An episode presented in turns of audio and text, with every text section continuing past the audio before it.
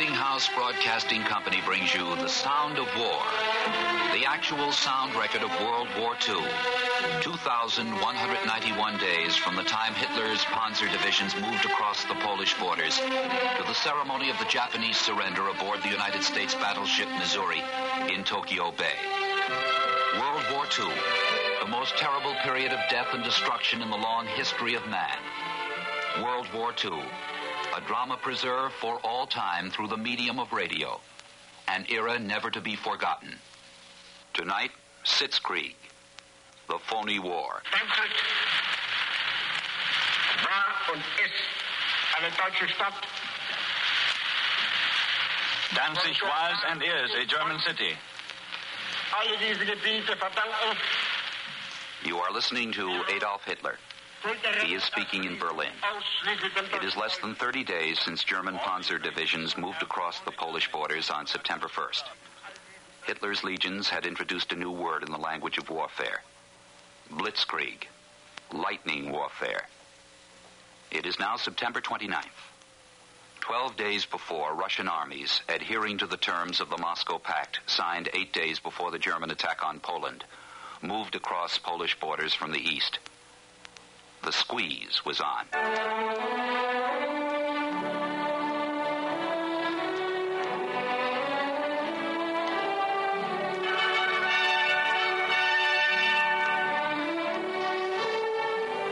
was gone.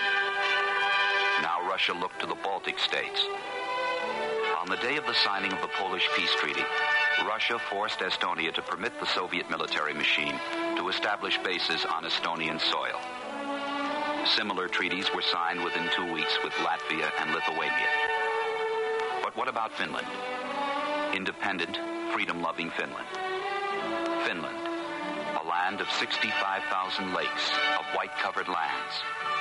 Finland, a picturesque Christmas card inhabited by strong men of goodwill, of courage.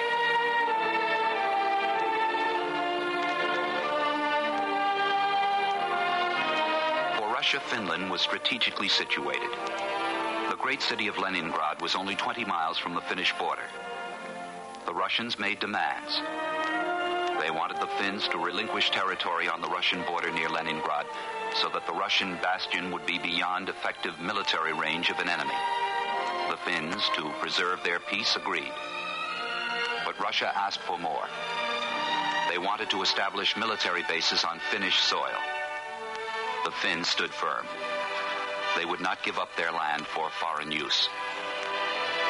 The Russians demanded the Finns retire from the Russian-Finnish border. Finland refused to pull back its troops until the Russians did the same. On November thirtieth, Russia invaded Finland.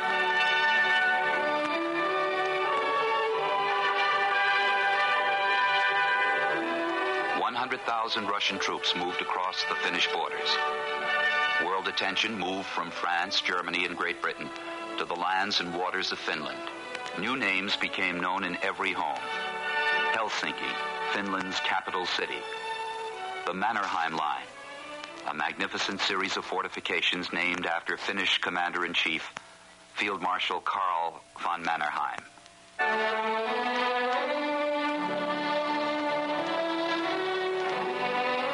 The Russians made five separate drives into Finnish territory. They outnumbered the gallant defenders by fifty to one. But as Germany introduced Blitzkrieg to the world, the Finns introduced another new form of war: the silent war. Heavily armed Finnish ski patrols, their white uniforms blending into the snow of the countryside, darted and probed the Russian invader into helpless confusion. In London, Winston Churchill watched. Only Finland, superb, nay, sublime, sublime in the jaws of peril. Finland shows what free men can do. The service rendered by Finland to mankind is magnificent. They have exposed for all the world to see the military incapacity of the Red Army and of the Red Air Force. Many illusions about Soviet Russia have been dispelled in these few fierce weeks of fighting in the Arctic Circle. Everyone can see how communism rots the soul of a nation, how it makes it abject and hungry in peace, and proves it base and abominable in war.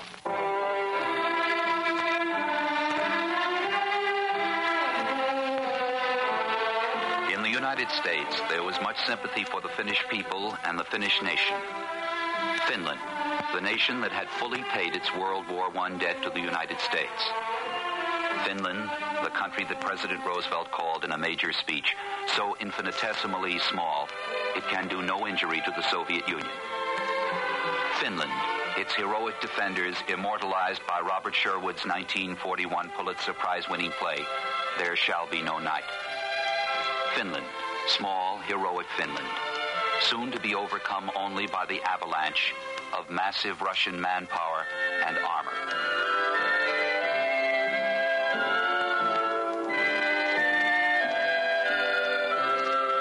In the West, with Poland gone, there was now what historians call the phony war. Another name entered the international language. Sitzkrieg. Sit-down war. War of words. War of inaction.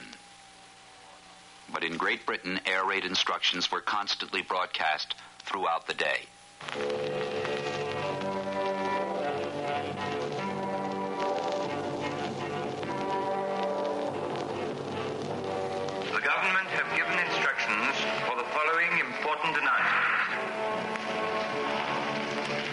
Closing of places of entertainment.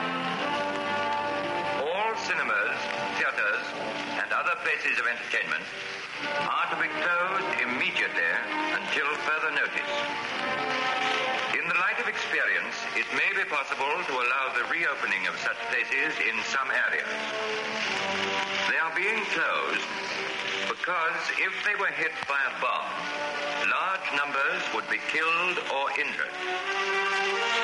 Sports gatherings and all gatherings for purposes of entertainment and amusement, whether outdoor or indoor, which involve large numbers congregating together, are prohibited until further notice. This refers especially to gatherings for purposes of entertainment.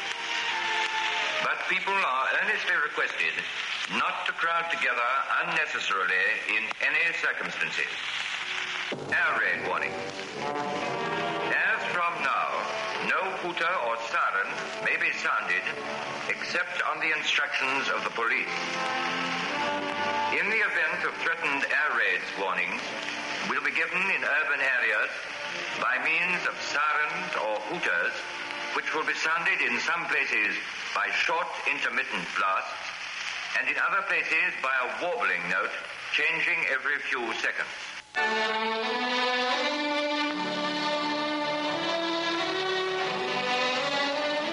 To a waiting world, the war had settled down to what they remembered wars to be. Armies settled behind fixed fortifications.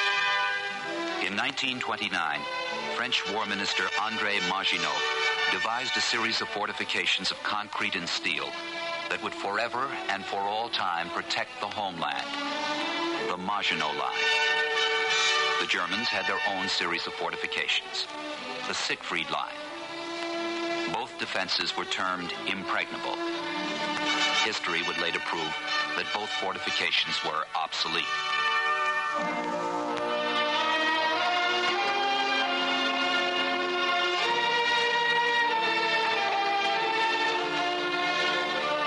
As Christmas nineteen thirty-nine neared, great news was building up for the British Empire. The place, Montevideo, Uruguay. In the harbor of the Rio de la Plata, three British cruisers with the majestic-sounding names Ajax, Achilles, and Exeter trapped the pride of the German Navy, the pocket battleship Graf Spee. It is Sunday, December seventeenth, nineteen thirty-nine. And the Graf Spee, wounded by the British warships, has been ordered out to sea by neutral Uruguay. Graf Spee Captain Hans Langsdorff knows his ship is badly wounded. Outside the harbor, the British cruisers circle and wait. It is six p.m. The scene is an incongruous one. On the shore, more than three hundred thousand spectators watch, awaiting the impending duel. The Graf Spee weighs anchor and moves to the open sea. Suddenly, the massive German pocket battleship slows, then stops. In the United States, radio programs were interrupted by the excited voice of an announcer who broadcast the flash over the crackling imperfections of transocean radio. We interrupt our regular program to bring you a special broadcast. We take you now to Montevideo, Uruguay. The Graf Spee has flown five miles from the coast. The ship has been scuttled. The Graf Spee had been scuttled. Now an eyewitness to the last of the drama. The ship is, is uh, moving, rolling from side to side. There goes another explosion. The after turret has gone up. She's going down. She's going down by the stern. The stern is completely underwater. Flames are still shooting up into the air. Smoke. When it was over, there was jubilation throughout the English-speaking world. From the British cruiser Exeter, there were many heroes. Here is a gunner a day after the attack. Dawn had just broken when we were woken up with a bugle call in action station, and we tumbled out and there was a wild rush to station. Some of us were in pants and shirts while others were in overalls, because a few of the fellas sleep in these. Anyhow, there was every sort of rig out you could think of. Now a midshipman aboard the badly bruised Exeter. It was about six fifteen, and one of the finest days I'd ever seen, with a clear sky and a calm sea. My action station was officer of the four-inch gun quarters, and when I had reached my proper billet, the enemy had opened fire on us. I could see her on our starboard beam. We thought she was the Scheer. As I watched her, I saw six jets of flame leap from her eleven-inch guns. After a short interval, I saw the results of these jets, as fountains of water suddenly rose up near us.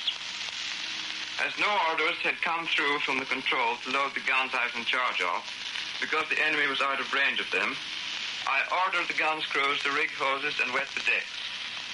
We were still doing this when I saw the Marines' turret being hit. Now Captain Bell of the Exeter. What did we do on that Wednesday morning? Nothing very much, really. But that which every officer and man is so accustomed to do that it is really second nature to him. In London, First Lord of the Admiralty, Winston Churchill. Ladies and gentlemen, the news which has come from Montevideo has been received with thankfulness in our island and with unconcealed satisfaction throughout the greater part of the world. The pocket battleship, Graf Spee, which has been for many weeks preying upon the trade of the South Atlantic, has met her doom.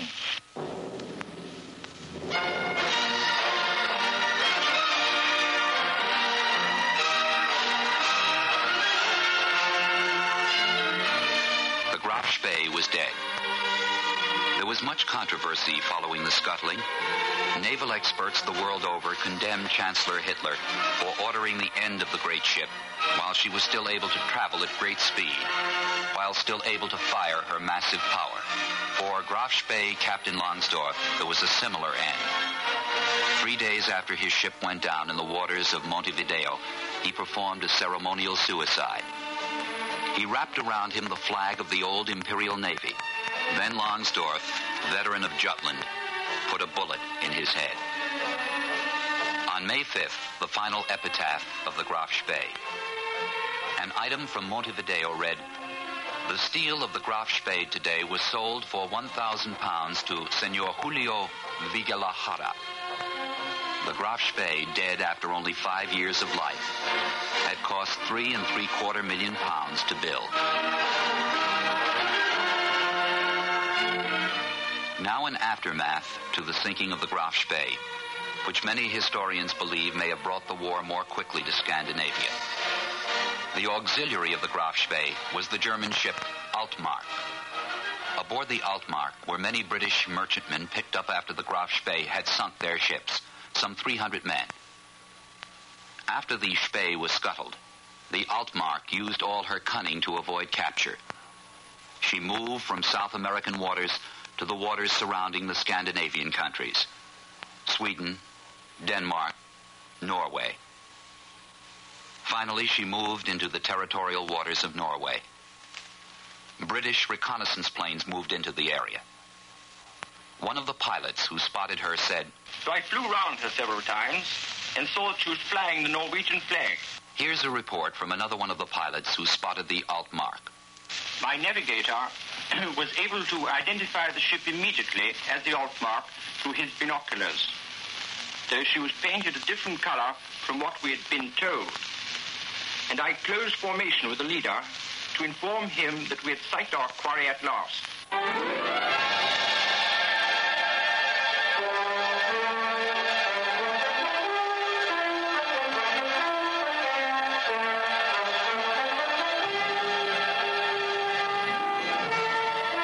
February sixteenth, nineteen forty, His Majesty's ship Cossack intercepted the Altmark. Two Norwegian gunboats signaled the Cossack that the Altmark had been searched and been found empty of prisoners. Winston Churchill personally wired the Cossack captain to make certain. That evening, a Cossack boarding party went aboard the Altmark. They found two hundred ninety-nine British prisoners. Here is one of them. "I cannot find words to express our admiration for the magnificent seamanship and bravery of all those engaged in our rescue." Now the aftermath of the recapturing of the Altmark prisoners. In Germany, Chancellor Hitler watched with concern the movements of British ships in Scandinavian waters. The reason? Neutral Norway and neutral Sweden were important keys to the German war effort. Sweden's great iron ore deposits were Germany's main source of supply for the industrial Ruhr war plants. In winter, ice-locked Swedish ports forced the shipments to go through the Norwegian port of Narvik, where German ships transported the ore to the homeland. Almost since the war's beginning, First Admiralty Lord Winston Churchill pleaded for the mining of the Norwegian territorial waters to prevent the unhampered movement of German ships. Fearing world scorn if they brought the war to neutral Scandinavia, the British government turned down twelve Churchill warnings. But now the Altmark action off Norway brought fear to Germany. An Allied takeover of Norway's ports would immobilize the Ruhr war effort. Operation Weser is planned, the takeover of Norway. The date of the invasion, April ninth.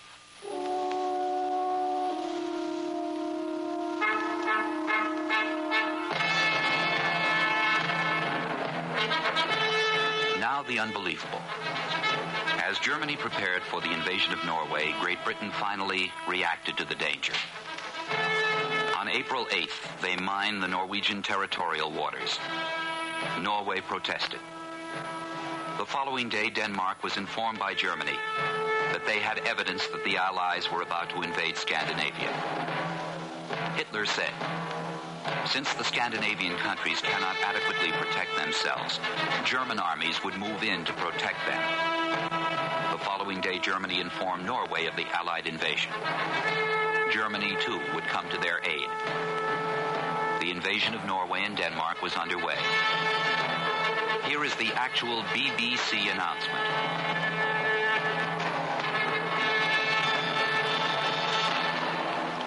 "This is the B B C Home Service.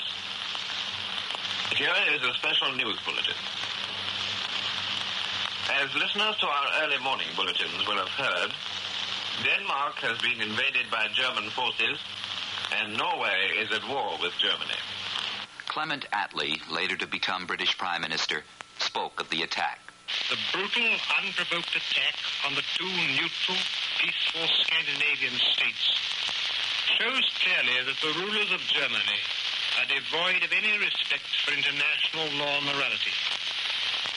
Denmark and Norway, two small weak states, had done nothing which could give the Germans any cause of complaint against them, unless indeed the mere fact that these countries were the homes of highly civilized free peoples was in itself an offense to these modern barbarians." The phony war was over.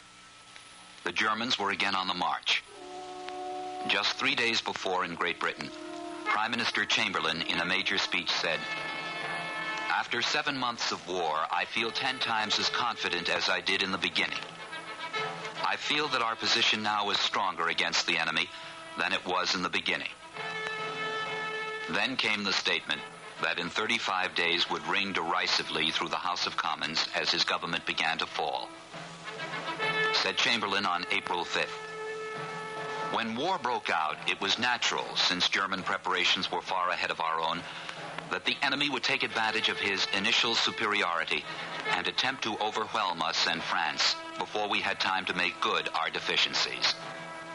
Is it not a very extraordinary thing that no such attempt was made? Whatever the reason, one thing is certain. Hitler has missed the bus."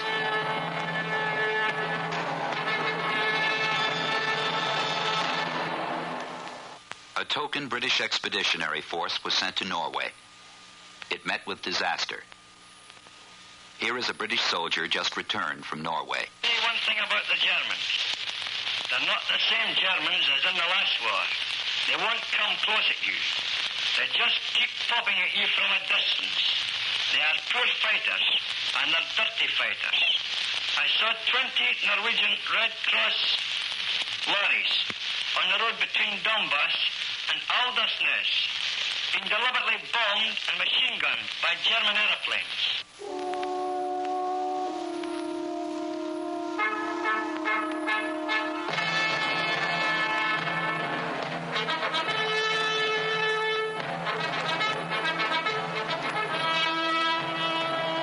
So Operation Weser was successful.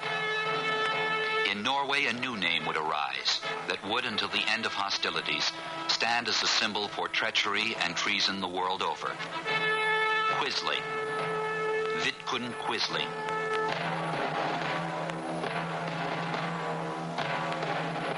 Quisling, former Minister of War, collaborator.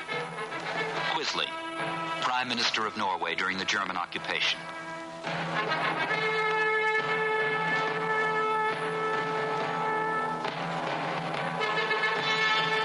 Quisling, hanged as a collaborator and traitor by his own country immediately after the war. So now the Germans were on the march again. In a few short weeks, the war would explode with unequaled fury. With Operation Weser successful, the German High Command could now turn their full attention to Operation Yellow, the invasion of Belgium and the Low Countries, and simultaneously, the invasion of France.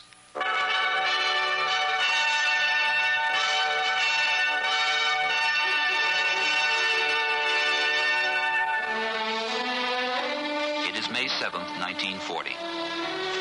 In the House of Commons, there is crisis. Prime Minister Neville Chamberlain stands almost alone against the abuse of almost all the House members. The debacle in Scandinavia has all but tottered the government. There are again cries of "Speak for England," and the once calm, unperturbed Chamberlain is now shaken and defeated. One by one, the speakers call him to the mark, and he is verbally annihilated by friend and foe. The cries ring throughout the chamber. "Hitler missed the bus. Hitler missed the bus." An angry Leopold Amory leaps to his feet and brings other members cheering to his side when he rings out Cromwell's famous words, "Depart, I say, and let us have done with you. In the name of God, go."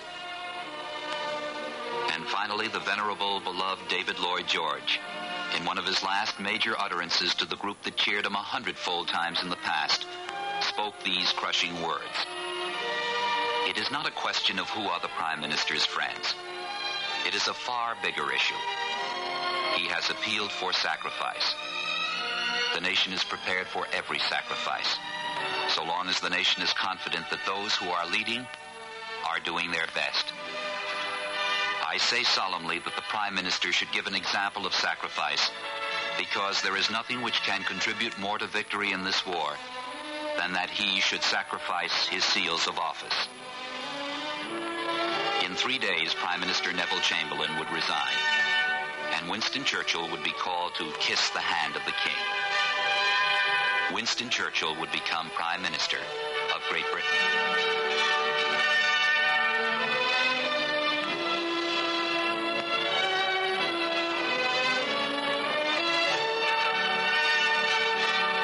Westinghouse Broadcasting Company has brought you The Phony War, the actual voices and sounds of the most dramatic and tragic era of the century. This program was written, produced, and directed by Bud Greenspan. My name is David Perry.